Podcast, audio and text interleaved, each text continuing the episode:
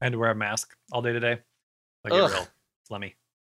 You know, let me say something about wearing masks. I'm not like, you know, I'm not like a weirdo anti-masker or anti-vax or any of that shit. I'm I'm a pretty cool dude, I think. However, I don't have to wear those things for very long, and I absolutely sympathize with anybody who has to wear it for 8 hours and is just like, "Yeah, I don't want to do this anymore. I'm vaccinated. Why do I have to fucking wear this shit?" I don't think Yeah. we have to pretend like it's not horrible. It No. fucking sucks. Ass. So yeah, I'm not gonna. I won't. Um, how deeply do I want to go into this? I've just. I've. I, there's definitely a like. Um, a slice of our culture that is like too positive about wearing masks. oh, Yeah. one hundred percent. Um, yeah, I had somebody, I had somebody, or I saw somebody with their, like they brought their kid to something, and person is totally fine, nice person, but like just it reminded me of people like this. It was like his child had a mask on, and then like didn't want he like checked with everybody in the room before allowing his child to take his mask off, even though he wasn't wearing a mask. It was just this whole thing Yeah. and then he was just like i don't i don't even talk to people who you know don't wear a mask or whatever and it's just like okay well I see people like running outside with the mask on, and I'm like, that's insane maybe it's like warmer or some like I maybe they have No. a reason, but like I kind of doubt it, and I'm just like, why? There's no I- one around you, and you're outdoors. Yeah. now look let me just also say that like there are def there's a lot of like anxiety and fear and stuff floating around that uh, t- you know if it's i think masks for a lot of people have also become like safety blankets Yeah. so I, i'm not going to automatically assume that you're virtue signaling just because you're running with a mask on however Mhm. it's it's somewhere in the back of my brain. I'm wondering, what are you trying to tell me, dude? Well, and I Well- like. I know Mhm. there's. Oh, sorry. Go ahead. No, go ahead. I was gonna say I know there's so much so much bad information out there, but I I don't For know sure. what they're reading where they're saying that like you're going to get COVID outside. Like I haven't seen like for No. Yeah. a year and a half, almost two years now. No. Everybody says, yeah, if you're outside, you're almost certainly fine. Like The- unless the Well, pers- maybe it you're was very wild in. Portland because pretty much nobody wears a mask outside Yeah, here. But in Portland, like I felt like, am I a pariah because I'm not walking down the sidewalk wearing a mask? yeah, Yeah. Like there were so many people wearing masks compared to here Weird. anyway. for sure. There definitely are. I I never do unless I like forget that it's on. Um, I never do outside, and like, yeah, I think it's it's at least almost common knowledge at this point that you have like less of a percent of a chance to get right. COVID from being outside. Well- basically, unless somebody comes and sneezes in your face. Yeah. And there's like studies at this point on the effectiveness of masks, and it's like they're slightly effective. Like it's it's better than nothing, especially when you're in like a very high risk Mhm. situation. It's like if you're outside, if you're running, you're not going to get any sort of prolonged Yeah. exposure. Oh. Uh, so yeah, the outside stuff confuses me. The people driving around like With with, their- their mask their on win- and their windows. Yes. The up. windows roll. Yeah. That's I'm like I I always think like maybe they're an Uber driver and they're like on their way to get Sure. someone or something yeah, and they just possible. haven't Yeah. thought about it. Yeah, but like fair. yeah, I I've seen that and I'm like, what in the fuck? yeah. Uh, I Yeah, feel like I I would also- be so stressed out by being an Uber driver right now. Like, yeah. especially like imagine like getting a, a ride and then realizing that you it's someone you have to take to the hospital or something. You know, just like that would stress me out so much. hmm Just blood and snot leaking out. Uh, but yeah, anyway, gig economy, right, guys? that's right, dude. hmm All right. Um, okay. Shall we begin?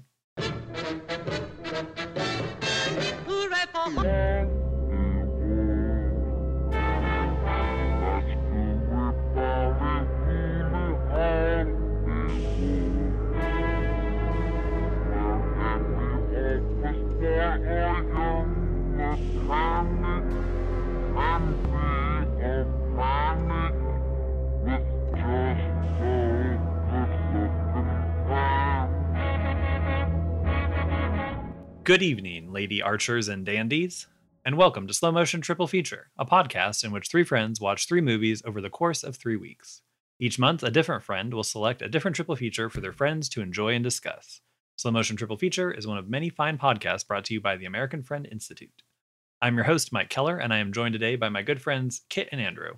Tonight we're continuing Kit's opera and nether region uh, opera and nether regions triple feature with 1993's The Age of Innocence, starring Daniel Day-Lewis, Michelle Pfeiffer, and Winona Ryder, and directed by Martin the Marvel Slayer Scorsese. Nice. All right, how are y'all doing tonight? Good. Good. Good. Good. I'm a little sleepy, but I'm good. Yeah.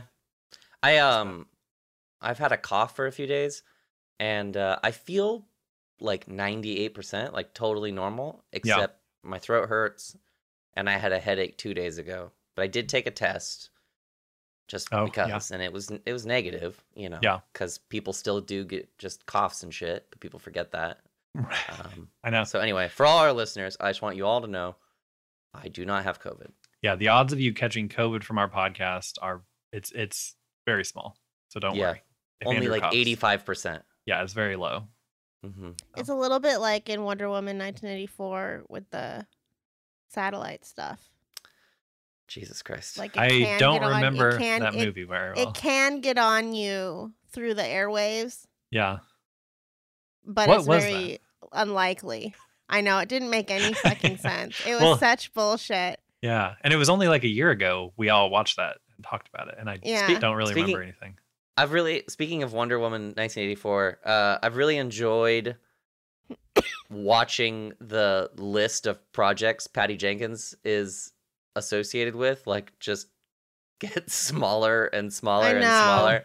Just like she's like her Star Wars movie got delayed, which probably which is like the beginning of it getting canceled or you know given to another director, which is very funny because when they announced it, they did this big production because she was you know the hottest director because she hadn't released the pile of shit that's Wonder Woman 1984 yet. And uh so I remember they had she's like on like an airstrip and there's like X-wings behind her and shit and she's like wearing one of the helmets. Anyway, it's this big Mhm. thing and But then, it's like, and then her movie's can delayed. anyone can anyone withstand the factory? You know, because sh- she did figure out the first Wonder Woman is like, you know, somehow navigating the shit factory of DC to come out with something that until the last like half hour yeah. is pretty fun and good. Yeah, Yeah. I like the first one. Yeah, for and sure. then the next one is just like so bad. what the f- what the hell happened and it's Yeah. like i don't really blame her just like i don't blame a lot of those indie people that disney or the wb scoop up and then you know I mean, I see I see what you're saying, but she did write the fucking script, so that's true and that's the worst part. And the you know the movie hinges on rape so uh yeah it doesn't work. Um Or was- but yeah wait. sh- Oh, because of the uh yeah. the guy he takes over his body or something. yeah. well there's that there's a couple of rapes. Yeah we got this yeah it's a big it's a big rape movie. Um yeah but anyway that's that's gotten delayed and then she just got um she left there's like a couple of cleopatra movies coming out and she she's she's left that to go focus on wonder woman 3 that's like you know what the that's fine cleopatra cinematic universe i know right that's what we need yeah Coming at you. All right. um, so, uh, Kit, tell us a little bit about, a bit about while. Oh boy. Tell us a little bit about why you, why you chose Age of Innocence.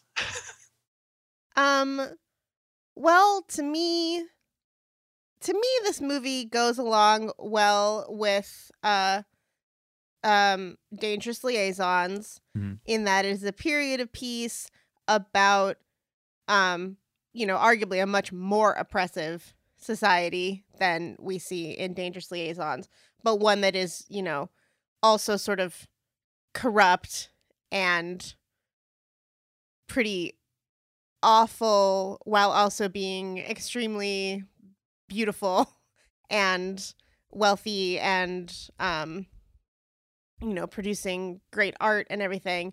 Um and but mainly because opera i think features very prominently in both as this as like a center of that society and a place where um these dramas uh social dramas unfold um and they also have that uh as as we said last week we are in christmas time for us and it has that very warm and cozy uh Christmassy vibe from like a production design sense. Yeah. Um, even So- though it's you know the feelings are all very icy and sad.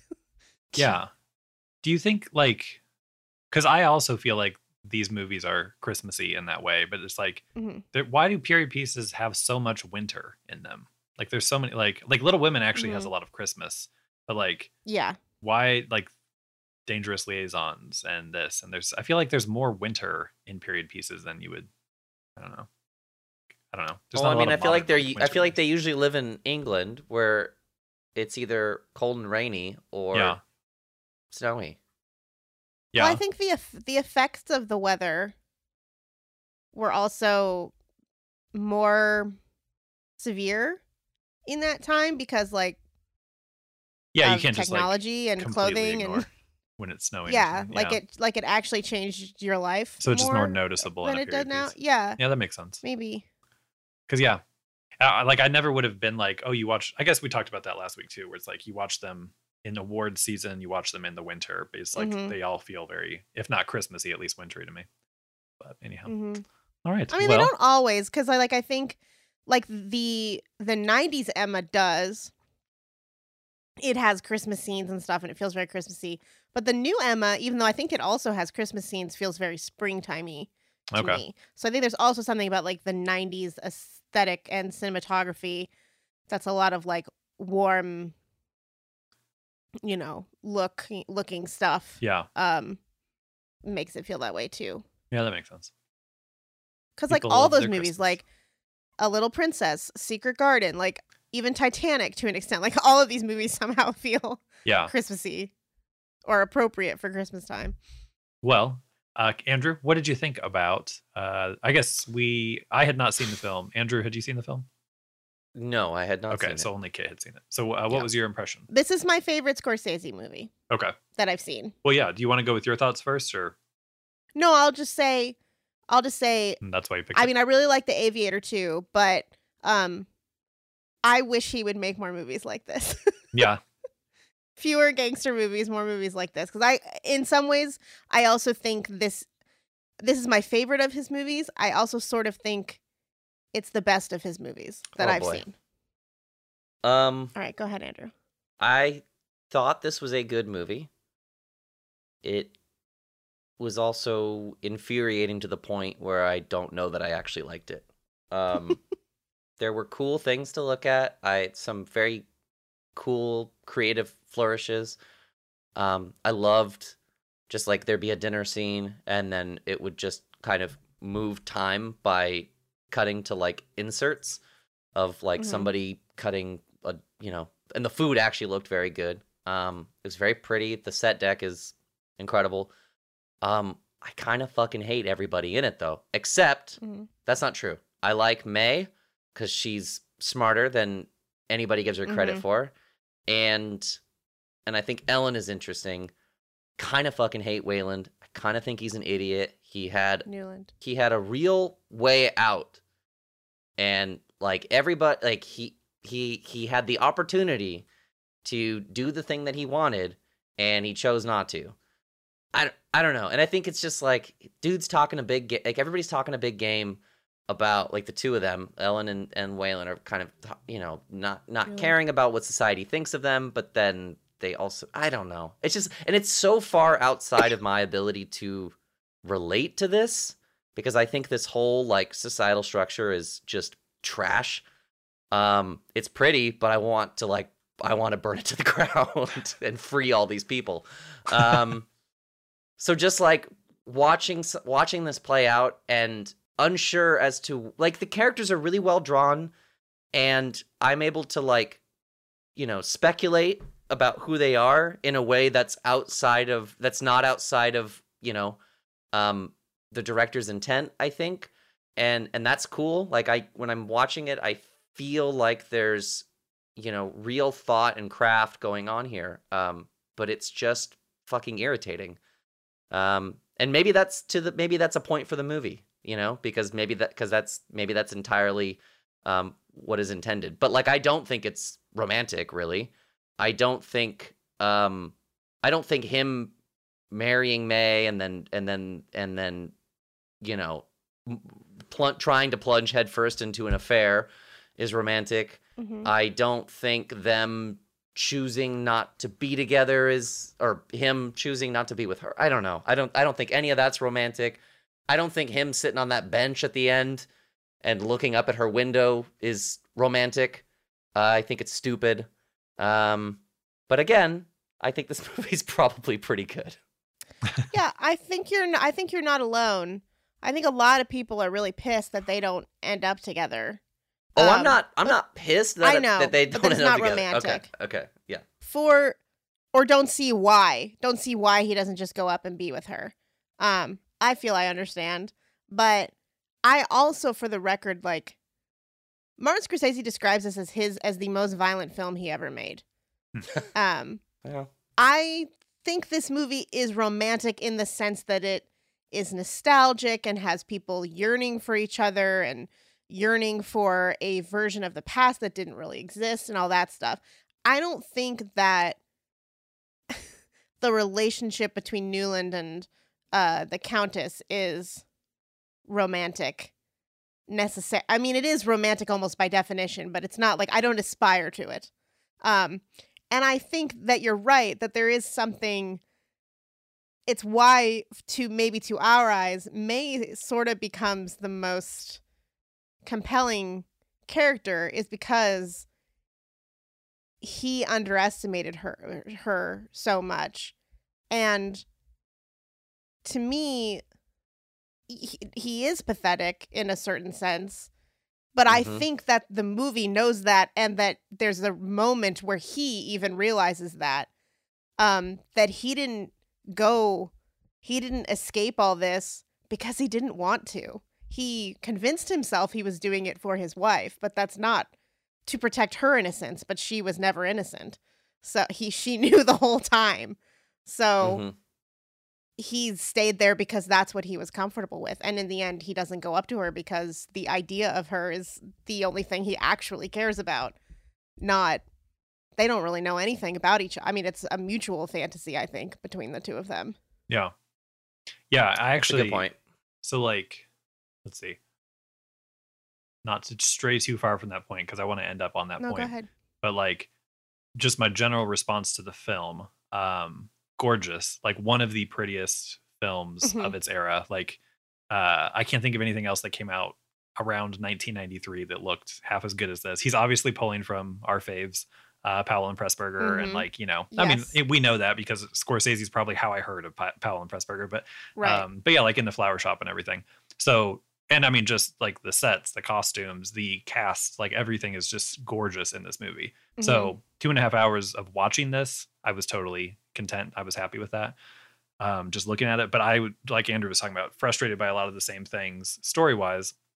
But like, um, the and this feels weird because obviously I think we all like Scorsese and we all like uh, Thelma uh, Sch- Schoonmaker or Sch- Schoonmaker, Mhm. whatever. Shoemaker. Um, I felt like the editing made me it hard for me to get into this movie. Like I think they were, I, I don't know, but I, maybe they were trying to make it a more quicker, uh, a, a more quickly paced period piece than we're used to. Which, because I, I guess because they spend so much money on sets or whatever costumes, I feel like most period pieces have a very kind of like calm like pace to them Mhm. and this i found it interesting but i found it distracting that i felt like it moved at a pretty quick clip Mhm. um which is, is good if you don't want to be bored by the movie but it was also like um Yeah. it just felt odd Because Um, there are moments where it's like there's a scene with Newland and Ellen, and then they leave each other, and then we come back to another scene with that. It's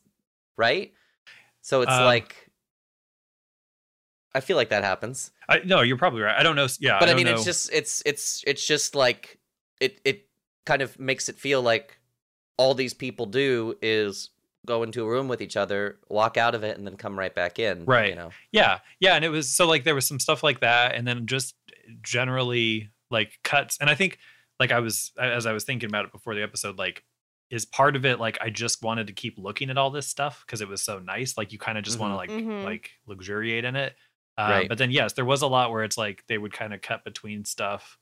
Um, and it wasn't bad. Like I, I think that there was intention behind it. I just think for me, in terms of what I wanted this movie to be, it was jarring. Um, and then what about the, the what about but- the dissolves? uh, you mean like kind of at the end when it would go to like like a bright no, just color like or- in in the middle of the movie. Like there's one scene where the camera's tilting up. It's like it's like somebody cutting a cigar or something, Mhm. and then the camera starts Mhm. to tilt up, and rather than just show the entire tilt, yeah it just cross dissolves between the like the the beginning of the Mhm. tilt and the end of the tilt and i couldn't you know normally you would do that to like pass time but Yeah. there's dialogue happening during that so it's like i don't really know what that means other than that you wanted to cut the shot shorter Yeah. without I doing a jump cut I mean, who knows? It could Yeah. be it could be, you know, compensating for something.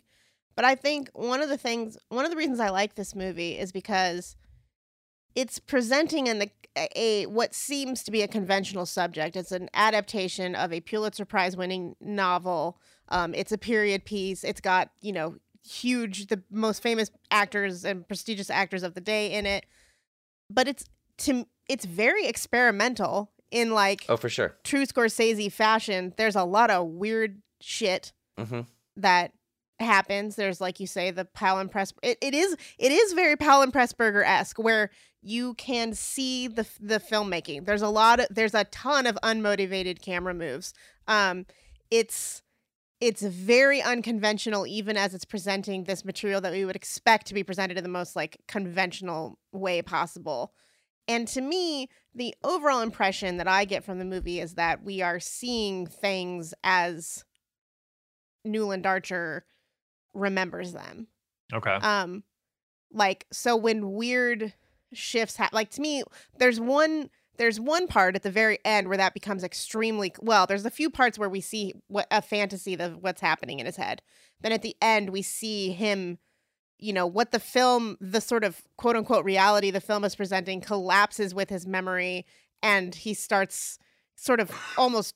We can see the work of him trying to conjure this image of her standing um, on the pier Mm, mhm. and but i there's a sense in which i think the whole movie kind of is that um that it's his memories and feelings about all this as Uh-huh. opposed to you know i mean i'm pretty sure there are those unmotivated camera moves where we the camera drifts away from following him but we he's really our point of view character like we don't see things that he doesn't see um so to me so some of those weird dissolves and things like that i attribute to the way he's experiencing things and you know when you say like it, did he do all these people did was go into rooms with each other and i'm like maybe that is all they did that was of any significance to them you know yeah Hmm. well so kind of the I don't know. half, I don't know. If, well, hang on a sec, because I Yeah. don't know if I. I don't know. It's weird because I'm not sure. I totally agree that we're, com- like we're, really in his point of view for the entire Mm-hmm. movie, because I think there's so many shots of things, of just Mhm. details that feel Mhm. more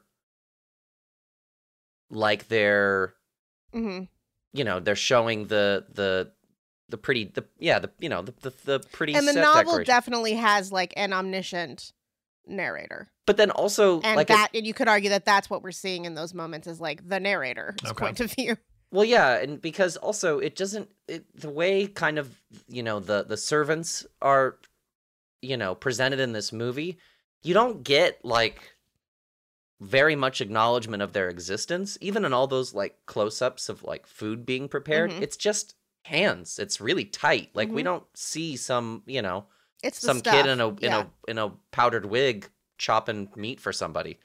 Mhm. So I don't know. And then also it just kind of feels like anytime like there are moments where you know the main characters are interacting with a uh with a servant or something and their their voices are always very hushed like we don't there's no there's no like semblance of character from any of those people Mhm. um so to focus uh, that all this to say to focus on something they're doing when they're not really treated as characters in the movie i Mhm. kind of it, it's hard for me to believe that that's Newland's point of view. Yeah, no, no, it's it's interesting. I think this is a little off of where you went, but um, the kind of second half of my reaction to the movie as a whole was it took me because of that kind of jarringness of the editing. I Mhm. think it took me a while to get pulled in, but I was eventually pulled in. I found the story, you know, I mean, obviously it is a frustrating story, but then also I found it like maybe a little redundant, like, um, in some ways. So I was I wasn't like like on the edge of my seat engrossed, but I did get into the movie, and so I was really surprised with myself uh, by the end of it when he's with his son and they're out walking and he's kind of revealing his son is revealing to him you know um, the countess is here you know you can go meet her he says uh, she never uh, he says i knew something like we knew we could trust you or mom knew we could uh, could Mhm. trust you with us because she once came to you and you, you guys remember what i'm talking about like it's basically the the big thing at the end like uh, he Mhm. says something like she never asked me like she he Yeah. the son says mom told me she came to you and asked you to give up the thing you loved most for her and and you did Mhm. and then his reaction is daniel day lewis's reaction is she never asked me and like Mhm. i was like i was into the movie but then i was like so mad all of a sudden and it really kind of Mhm. surprised me at my Absolutely. reaction um because it was like i was into it in the sense of like i thought i was interested in are these two going to get together and then like he said that and i was like you you dumbass like um I, I and i guess i realized i had maybe been into it in a different way. Like you were saying i think i think both of you have said like you really come to like winona ryder's character so much more. Um but yeah like when he says that it's like the whole i don't know there's a whole section of the movie where she's like hey are you sure? Like it seems like you might love this other lady. Do you want to Yeah. is that why you're, you're hastening our marriage? Is because you're afraid that you know uh you're actually in love with Yeah. And so Which it's like is your first clue that he's wrong about how he's presenting her because she immediately clues in to, hey, are you trying to rush our marriage because you're afraid you won't go through with it if Right. we don't do it right now? Because like I'm not really into that. yeah Um, she's exactly right. And then his takeaway from that conversation, because she may or not be may or may not be wrong about who he's in love with, although it seems like she could be pretending there Mhm. um is that she has no imagination. Like oh she can't imagine that i'd be it's like you're so wrong bro. Right. like it, i think that's a fun part of the movie that there are these clues that like you know honorable daniel day lewis is not as fucking smart as he thinks he is. Yeah. Yeah. And i think it was very like that was like like my my my honestly my reaction to the movie surprised me um as i had it. And um yeah so it's like i guess i want to rewatch it to see knowing what i know now with the perspective on him how it's a different how it would be a different movie for me. Um but uh but yes i found that very interesting. You're i mean you're not expecting to basically be with this guy and more or less like we're saying in his head for the whole movie. And then suddenly i mean not suddenly i don't know. It was sudden for me. I think other people probably put it together before i did. But you know i think you're just used to a romantic movie where it's like you kind of want them to have some sort Mhm. of you know get together or something at the end. And uh yeah so it's just t- suddenly like at the end i'm like i don't like this guy at all. Like and obviously like i love daniel day lewis he is excellent in the movie but yeah. the character is just like i this guy's got it all wrong. But, that's why yeah. like my favorite scene is the goodbye the farewell party for countess olenska where she the scene where he's walking around and he's realizing that everyone Yeah. he knows Yeah, it's a good has been not only talking about this the whole time it's been going on but actively manipulating him Yep. toward his wife and away from her yeah um that it's and there's a there's an odd mix of you know it's i i guess i'm i'm sad that this is happening to him but there is a little bit of pleasure in the fact that someone who was so absurdly certain that he was in control like wasn't at all yeah um you know thought and thought of himself as outside as as outside of all this or as an observer of it as opposed to a cog in it. Um, you know, I don't know. That's somewhat satisfying to me. Yeah. Well, um, but, to like, see what- him struck down that way. That's such a weird thing in fiction. Like what I have not read the book, but just for a film, what other like what other books or movies have that sort of a uh premise or I don't know. Have who, That's who- what I mean. Yeah. is I think I think another thing to to celebrate about this movie, especially like in contrast, we recently watched The Scarlet Letter. Yeah. This is one to me one of the best adaptations of a novel I can think of. Okay. Interesting. In that, especially at least the kind of novels I like, like you know, Edith Wharton is Austinian. It, you know, there's there. I think there's quite a through line between the two of them. One tends to be far more t- t- tragic, I suppose, than the other, but that they are these. The delight in them is these extremely close observation of human character, um, and the climaxes of both the, those you know authors' novels are things that are decidedly uncin- uncinematic. you know, Yeah. it's like people passing a note to each other and you know it's like and i think this movie does such a great job of just and particularly the use of narration it's also probably i mean i don't know if there is a better use of narration that i can think of and i you know i hate unnecessary narration Yeah. but the way that it gets us to understand Yeah. that this is a truly devastating realization without even showing us Daniel Day Lewis's face Yeah. for the most part. Like we're just watching him walk through a room. We're listening to Joanne Woodward, a person who we don't even know who that is. It's I mean, maybe Edith Wharton, I don't know. Um tell us like like it's um it's the definition of like it's telling us and not showing us and yet it is so I think effective Yeah. at the That's- kind of at what reading feels like but like doing it in a movie. I feel like And that's- Scorsese's very good at that in general. Like his so many of his movies revolve around uh narration track. Mhm. yeah, and that's true. I feel like he always it's it's always, you know, it's it's usually done in an interesting way. And like but, you know, the movies that he when he when he uses uh, you know, he he leans heavily into like the movies couldn't exist in any other way. like they absolutely need that at the heart of of their uh, storytelling. But you were asking Mike if there's like other movies, what do you mean that are so subtle in like that the climax is this like social shift or something? Um. Well, no, not exactly. I guess what I meant more was like. So I don't know. I guess quickly at that party that you're talking about, where Mhm. she's saying her farewell. That's right before the second scene by the fireplace, where Winona Ryder, the in that scene, she tells him that she's pregnant and that she told her Yes. to. Okay. Um, I was I was a little fuzzy because there's those two scenes by the fireplace, and I think I kind of Right. collapsed them in my memory. Um, so yeah, I guess it's like, um, for me when I was watching it, it's like you're putting together, like, like other people know. Clearly Winona Ryder knows. She's not clueless about it, but then I guess the thing that I was wondering, like at the end, when you just realize, like, oh, he doesn't know, like Yeah. like because we've been there with him and we've seen it all but it's like he still hasn't put it together. So i was like not expecting to turn against my protagonist so Mhm. strongly in the final minutes of the film when I, what i was expecting was a little bit of satisfaction for these two you know lovers who could never get together kind of Right. like and it's just like all of a sudden i was like i really don't like i And don't there's know nothing. yeah i can't That's think the of last any time they talk to each other is when Yeah. like isn't the last thing she says to him I love the line where he says um I'll she says something like I'll come I wrote it down I think. yeah like i'll come visit Um, you and she's like yeah. bring your wife or something Yes, what is it? Um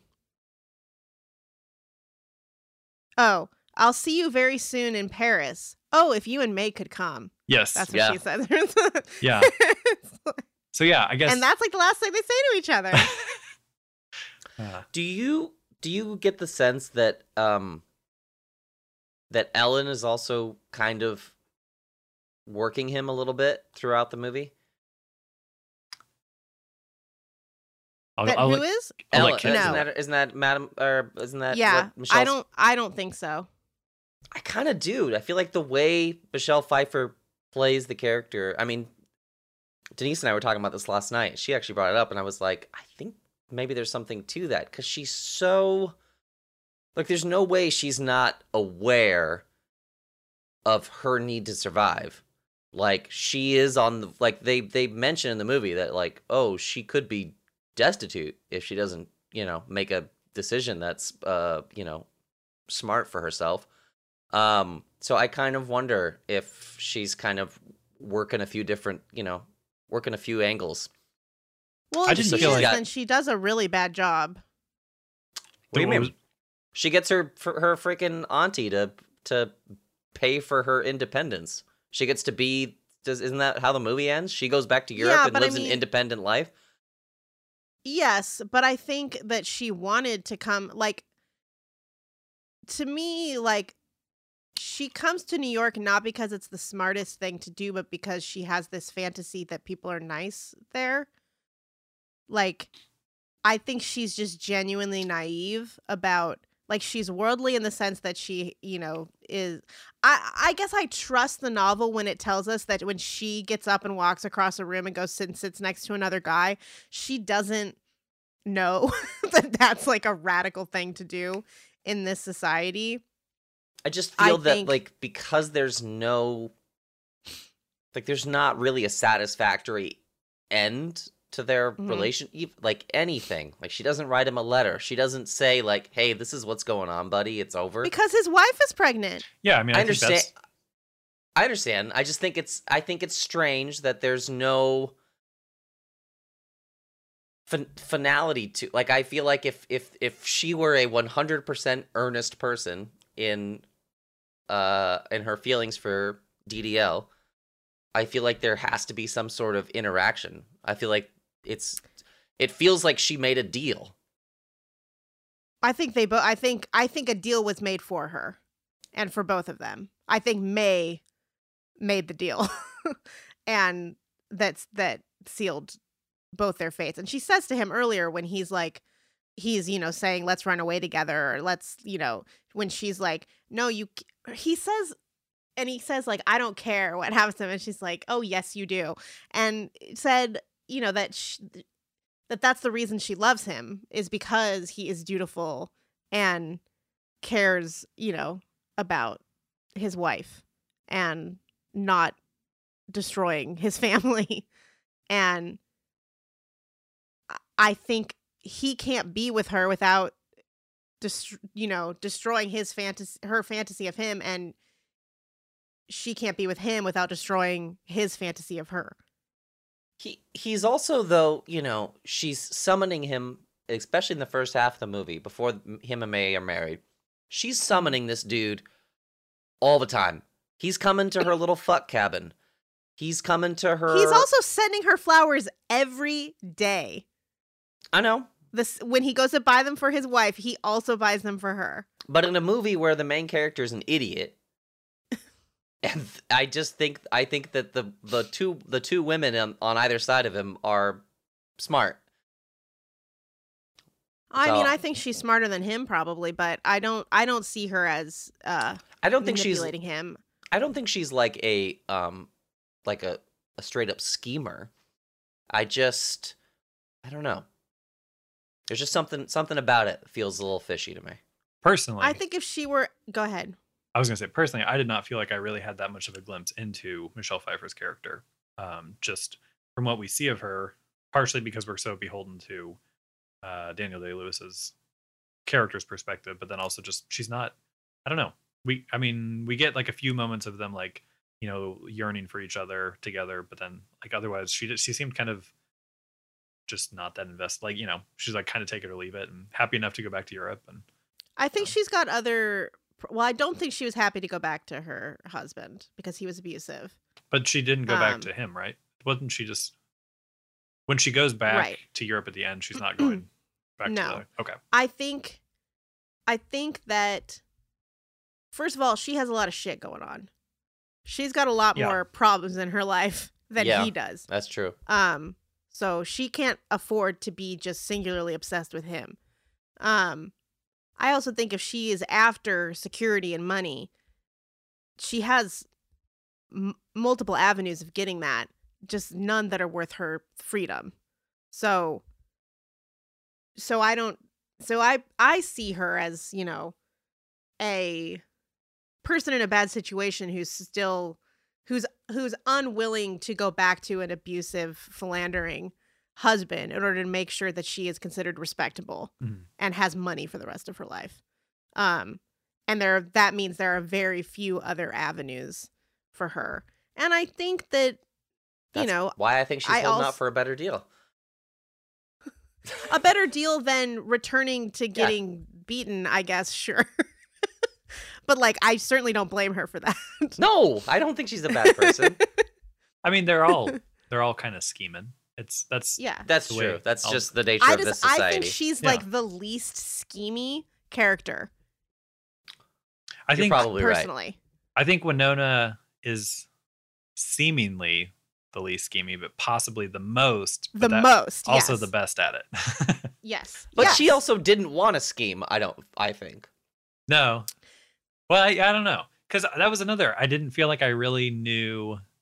You come to know certain things that must have been on her mind, Mhm. but I felt like, you know, really the only character I felt like you get a lot of insight into is Daniel Day Lewis's. And so, like Mhm. with Winona and Pfeiffer, I think that I I think the fact like- that she gives him a way out. I mean, that that scene's so pivotal. Yeah, true. But Yeah. they're both they are both just I think and to an extent they're both just people for him to project his own fantasies onto. yeah, Like we don't he's our point of view character. We don't get to know them because he sucks. He's an idiot. yeah. so Yeah. he's It he's was- he he he is uninterested in knowing them. So yeah. yeah. And that's a very I feel like that's also a very interesting thing that I Mhm. haven't seen explored a lot in fiction. Uh, and which maybe just means I need to read more. But um movies and books, like I don't I, I think that's actually another thing that was surprising about the movie is that that almost inherently fiction would have to build these images up and and then in my life like i always had big crushes on ladies and so it was like i always Mhm. had this image and now that i'm like middle age it's like i can look back and i can see maybe the lady i liked in middle school like how that turned out and who she actually Mhm. was versus who my my image of her was but i feel like uh, again when i was kind of expecting like a, a historical romance type of movie uh Mhm. it's just so maybe as scorsese might say it is so violently Ripley, no. that at the end right. uh that yeah i don't know i thought that was it was very cool but it's also it's just not satisfying like it's, so it's hard for me to be like oh i loved the movie Well, they you know there's no absolutely no consummation of the relationship at the center of the movie, and it's Right. understandable the audience would also be left feeling unsatisfied right by but that. that's what probably like the more i think about it that's what makes it special and it does give me more Yes. admiration for it but it's just like you know how do you pull that off and then still feel like make the audience feel like you've delivered and it's like i don't know if you can but Mhm. but if that's the point then you're just gonna have to take a flop I mean, Uh, I I think, think I, f- I think I feel that it, it it narratively delivers because to me, really, the reason, I mean, visually it's a great movie, performances are good, but the reason I love this movie is because of those two scenes, the one of the party and then the one after with Winona yeah revealing everything. That to me, they are so effective that it does make it a satisfying story for Yeah. me because that was the story. Um, Yeah. Is the degree to which his life was a lie, you know, a bunch of bullshit. yeah perhaps um, and he, was in the midst of it, concoct. Perhaps, There yeah, that he is he is concocting this, you know, tragic romance that is in fact, you know, not within his control at all. yeah. Um and not something, you know, and he's imagining himself to be making all these sacrifices for for honor and for his wife um and for her innocence. And um he was just doing it because that's what he wanted or that's what he was set in motion for him Mhm. um by this world. And that's like a that's a horror movie. And when she rises from that chair beautiful beautiful winona ryder in her gorgeous costume standing up in that chair as the most like monstrous like scary thing to be I like it's it's really interesting. I wouldn't say how, how do you how do you uh Why? Why, it's why would you say shot that? like it's like it's her like a horror movie to me when she Really?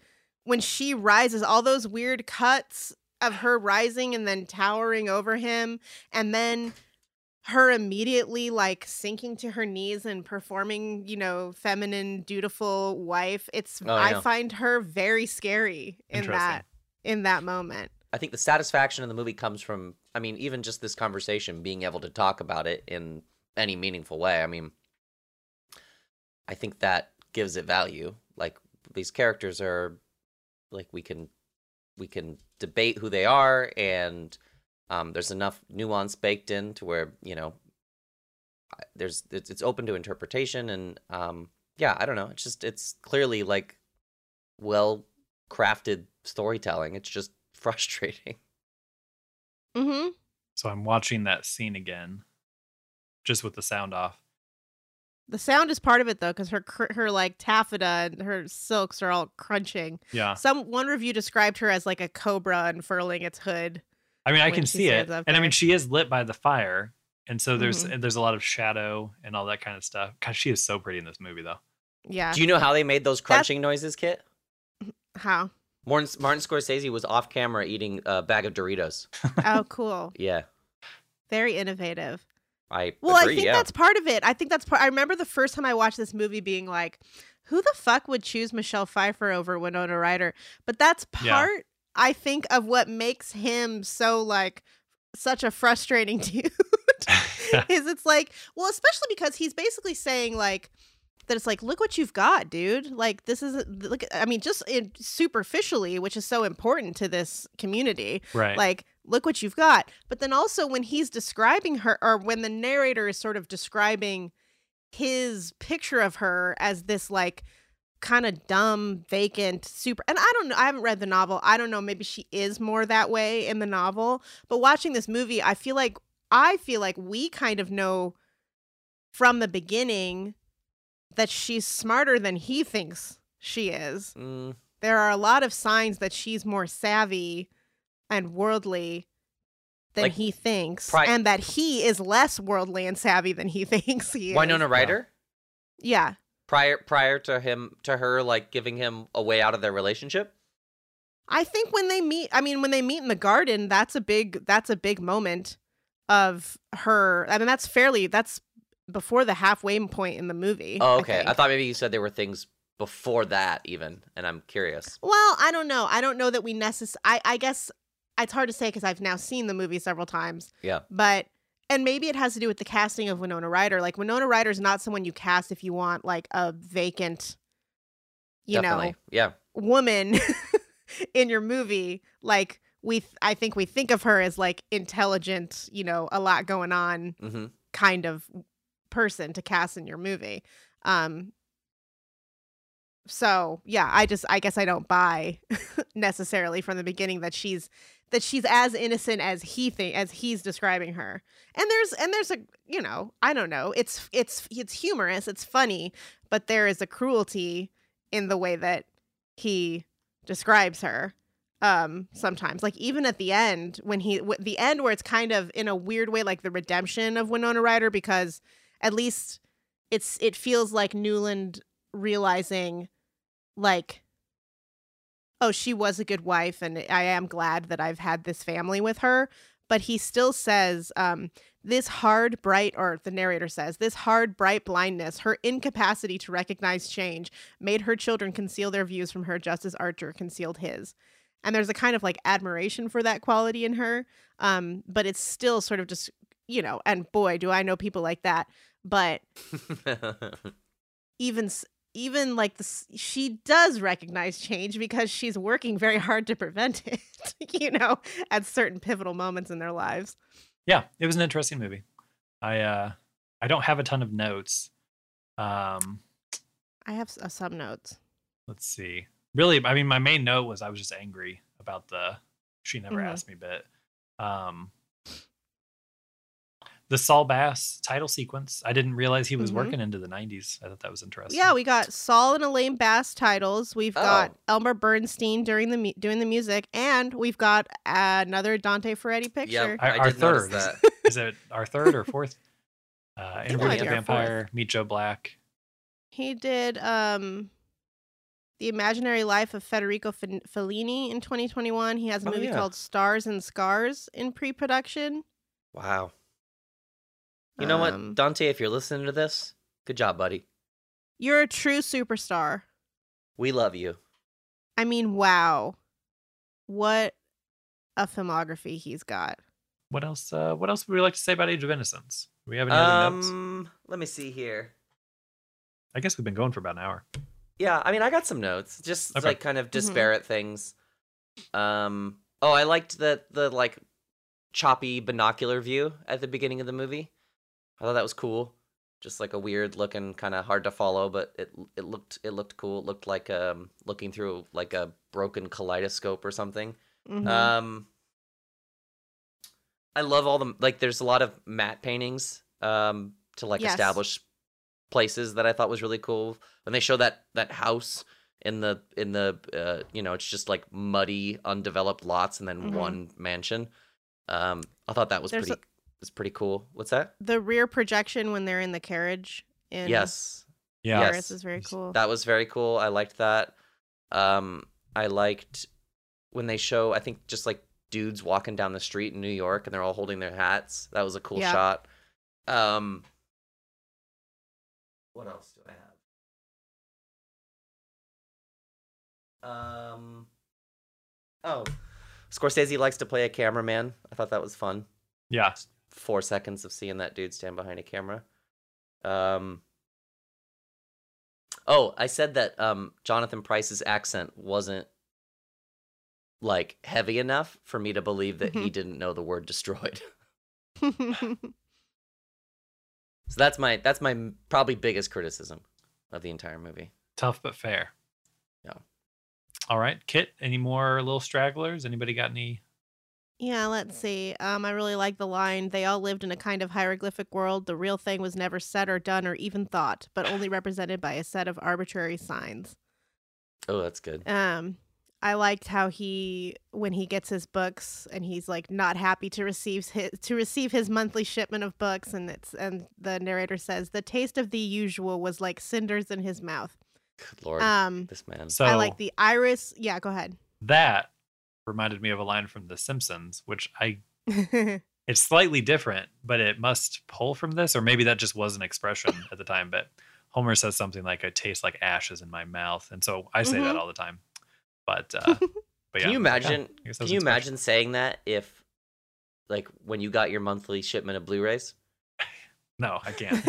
I would have to be You guys should recreate them. you just like caressing your Blu-rays, but the, it bringing you, you're not getting hard at all. You're Um, not getting hard. Uh, um, the iris That's when they're at the opera and all the sound goes away. Um, oh, that was very cool. Yes, to them talking is Mm. Super cool. very cool. I love I love an iris. Um, yeah, I thought that was awesome. There was several like lighting changes that turned into like transitions Mhm. to other scenes that were really cool. Um, Yeah. like uh, when he's reading the letter too, it goes all kind of dark Yes. except around his eyes. That was cool. mhm. Definitely, Yeah. there were moments in this that I was like kind of reminded of uh, Bram Stoker's Dracula. Um, totally. Yeah, that's true. Yeah, it's a very There's all these old movie techniques in them. hmm Yeah, and it's and so much stuff just feels like built in camera, which is fun. Yeah. Um, yeah, I wanted more of that to be honest. Hmm Um, but yeah, I, I agree. A lot of very cool creative flourishes. Um, since this is part of like our opera triple, hmm I think that the way that I mean, in the opera that they keep seeing is Faust.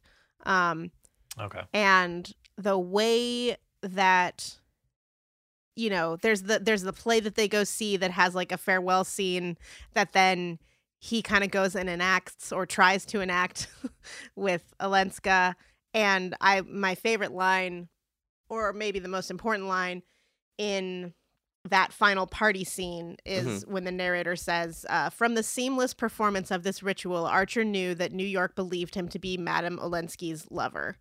Um, and just the idea that the thing that is letting him know that everyone knows is how perfectly they're not acknowledging it or talking about it. How Yeah. very much they're pretending like nothing's wrong. And it's weird because I do think we can all relate to that. on some level. Like Yeah, definitely. times when it's like people are being too normal. What's going on? um um let's see. Uh, oh, it also it rem- so there was the line, um, the transition from Winona telling him that he's pregnant. I mean, the movie really gets it like moves forward from there to the ending. Um, and there's the line, uh, it was the room in which most of the real things in his life had happened, and then it's shooting the room, and at that moment, I was really reminded of Moonstruck, the way that that house is like so important to the story. Um, obviously, there's a different, very different, like, you know, I don't know, valence to like family and romance in that movie versus this one. But at that moment, the house takes on a little bit of a like warmer feeling, hmm I think.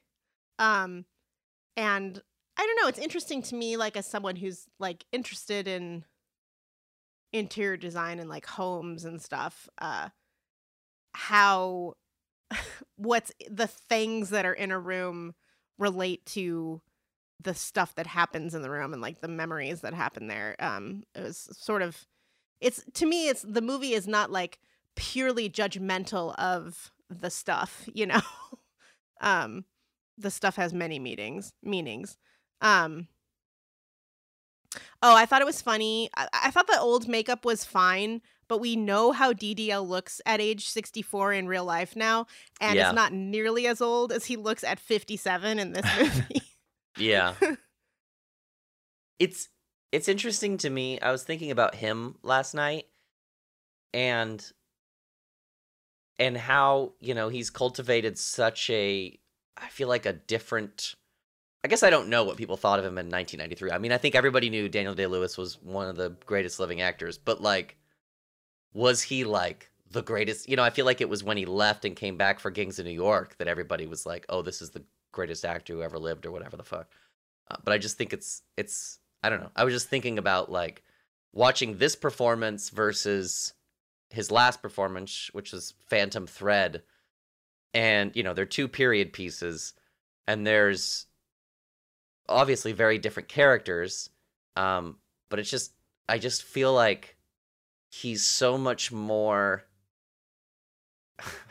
I don't know how else to put this actory you know like i mean honestly all i feel like all paul thomas anderson's movies are kind of like that where actors are just doing the most you know what i Yeah. mean just like they're so they're such like kind of huge characters in a way you know even just like when you think about like the master you think about what the way joaquin phoenix is in that movie you know when he's standing on the beach he's got to be standing weirdly with his arms fo- you know what i mean or like Yeah. uh, you know the anyway i was just i was just thinking about like this performance versus something like phantom thread or there will be blood or even gangs of new york where it's like those are just such huge characters and it feels like it, it's just funny to see him do like a movie where it's like oh this is just my next project not every project is his last project you know Yeah. so it's got to be like the most incredible thing ever no no grand point here it's just it's you know i've seen most of his movies i mean i think he's great in this and last of the mohicans and um oh what's the one um the one with peter postlethwaite uh in the in the name of the father the one where they're both have you seen that I have not seen that one. No. Oh, excellent, excellent movie. Um, but uh, yeah, it's just like it's the the two halves of his career are very interesting to me because I feel like there's a very common through line with all of the characters after he first retired. yeah. You know, where it's it's just like clearly he is in complete control because he doesn't want to do it. He doesn't Right. want to do it, and everybody else wants him to do it Yeah. so he's not like he can do whatever the fuck he wants and that's what that's what paul thomas anderson wants of him that's what martin scorsese wants of him Yeah. so it works out for everybody but i just feel like this is such a different type of performance for me Yeah. That's all. Although now that you mentioned Phantom Thread, there are some parallels I feel like between that, at least that story, maybe not so much that character, uh, and and uh, Age of Innocence. Just in Oh, terms sure. of how she's No, I- kind of she gets him. yes Uh, no you're right that's a good point that's a really good point I was thinking like, oh man, we should. I want to. I would love to rope that into a triple because I think I don't think Kit's seen it, or maybe she Oh, really? has. Okay. Yeah, I, I I would be interested to talk about that one. I don't think I liked it that much. I mean, like you know, I saw it. I did not like, you know, it wasn't like one of. My, I, I know some people talked about it like they were just totally blown away. It was such a great movie, and like I just I don't know. I I, see. I would like to feel see like it it's again. the other. Like I feel like it's. it. I feel like it's the opposite. I think it's. I think m- less people liked that. I think more people liked it than they liked than than liked Inherent Vice. Okay. But I still feel like Phantom Thread is like not what his usual response to things usually Okay. is. I loved Yeah. it. I think it's one of his best movies. Um, Okay. I think you should, and I think you should watch it again. I mean, I'm sure you will at some point in your life. yeah, I'd like to. Uh, where do you land on Inherent Vice? I did not like it. You didn't like it. Okay. I did not like it. I did not read the book. Um, I don't think I'd ever smoked pot when I saw the movie. Yeah. I well, I mean, it is kind of a stoner movie, and Yeah. you know, now I use marijuana to sleep. You know, four nights of the week, so I feel like I get it a little more. Okay. You know, so, um, yeah, I've thought about like I should watch this again. It's, I will. I will watch it again. So, But- I think you should watch it again, if only because the first time I saw it, I really did not like it, and I kind of was bothered by it. Like I was like, this feels like this movie's trying to be something that it's just it's not working for me. Um, and it's kind I of just, Altman-y. It is, yeah. I mean, it's a lot like like maybe the Long Goodbye or, um, But Yeah. the long goodbye gets somewhere very satisfying, I think. Yeah. See, okay, but that's the thing though. I think Inherent Vice, the second time I watched it, uh, it was like something about it just kind of clicked with me, and I actually really wound up liking it. And I watched it Okay. a couple more times, like in pretty quick succession, which I don't usually do. Mhm. Um, but yeah, I think it's worth a rewatch because it, at least it struck me very differently the second time around, and I couldn't exactly put my finger on why. Uh, although the first when I saw it the first time, I saw it in theaters, and there was an old lady who was just baffled by the movie and kept very loudly just saying things. like what's happening? Yeah, like yeah, Yeah. just like well, why would he do that? Well, that guy's goofy, or like, and Oh then uh, you know the scene with nightmare. uh, Catherine. Is it Katherine Waterston? Um, Uh, yeah, she's in it. Okay, so she gets naked, and, the lady said, spanks her. "What's that? Is it the spanking scene? Yes, yeah, yeah. That Yeah. scene where they're yeah. So she's naked, and the, then the lady that was in the theater goes, um, she's like, her nipples look like pepperonis. So All right, that- that that, lady's my- she's she's no, she's back. That lady, Yeah. you know, she was on her way out, but she's back in for me. yeah, yeah. But it I do think- definitely was not the best circumstances under which to see the movie the first time. But For sure. And I do I do think there's a common thing that's happened with PTA with his last several movies, which is that I feel like everybody everybody expects whatever he's doing next, at least when the first trailer drops, to be like the best movie ever made. Yeah, And I think there's a lot of disappointment when people see his movies. Like I think generally they're all well regarded by, you know, the majority. Um, but I think that there's there's also just it's like when Japanese people go to Paris or watch Avatar, you know, and it's like it's not quite as great as they thought it would be. um so I kind of wonder if if um you know his movies just because I mean he the dude made Hard Eight, Boogie Nights, and and then Mag- Magnolia was such a like so such a big art film. Like Yeah. it's like it's amazing to think about how big that movie was when it came out. Um, and then yeah, I feel like like I remember the first trailer for The Master coming out and just like oh my god, this is going to be incredible. And then I remember seeing it in the theater and liking it but not really getting it. And then I watched it like four or five years later and it knocked my socks off. yeah, And and Phantom Thread was kind of the same way where I saw it and I did like it, but it was the second viewing that I loved it. okay. Well, yeah, I'll have to rewatch it sooner rather than later. hmm All right. So, do we want to do a cruise minute, or should we hop over that tonight? No, we got to do it. Okay, we'll do a cruise minute, and then we will ski daddle. Hang on, I'm gonna look it up. Look up. Tom Cruise would have been good in this, I think. Oh, absolutely. Yeah, I think he could have been. I Really thought I thought DDL was really good. I thought he was great, but Tom Cruise could have played this too. And Oh. he's um, never done a Scorsese, has he? Yes, he has. What are you talking about? Color of Money. What am I? Oh yeah. Wait. Why do you say, Huh. oh yeah, like it's gross? That's interesting Well, that they didn't work really- together again. Nobody really thinks of that. No, Yeah, I they didn't don't because of it's a sequel. It's a sequel. It's a belated sequel Yeah. to The Hustler. I've been like, for since almost I the know. beginning of this podcast, I've been put trying to figure out a way to do The Hustler and The Color of Money and something else. Um, when you Google Tom Cruise, do you know how like images will show up at the top of the search? Uh-huh. Yeah. It's uh, it's five images of Tom Cruise and one image of Will Smith. Oh yeah. Which is funny. Um, what is this? Oh, I've uh, got a headline. Oh boy, we got a headline. Tom Cruise's transformation continues to stun us all. Let's see what that's all about. Let's see if you can it's share It's gonna in be the about his puffy face. Oh, it's all about his puffy face. Okay, we've already covered Yeah. that. Man, Oh, we are we really scooped these fuckers. Puffgate 2021, old news. No, he looks he looks friggin' great. Dude Good. looks dude looks legit. I've All gotten right, a little anyway. yeah. puffy this When you year. scroll down and you see the pictures of him with the plane, he looks Yeah, he totally looks good. fine. Yeah, I know. He still got it, guys. That's the that's the news for today. Is that he's is that our man still got it. More news as it breaks. That's right. Or until he kills himself. yeah, jumping off a plane. hmm All right. Well, thank you for joining us tonight, folks. It's been a lovely evening. I think we all had a really nice time. I know I did. Please join us next Yeah. week for Oh, Mike, you gotta tell us what we're gonna watch next week. Thank you, Andrew. I almost forgot.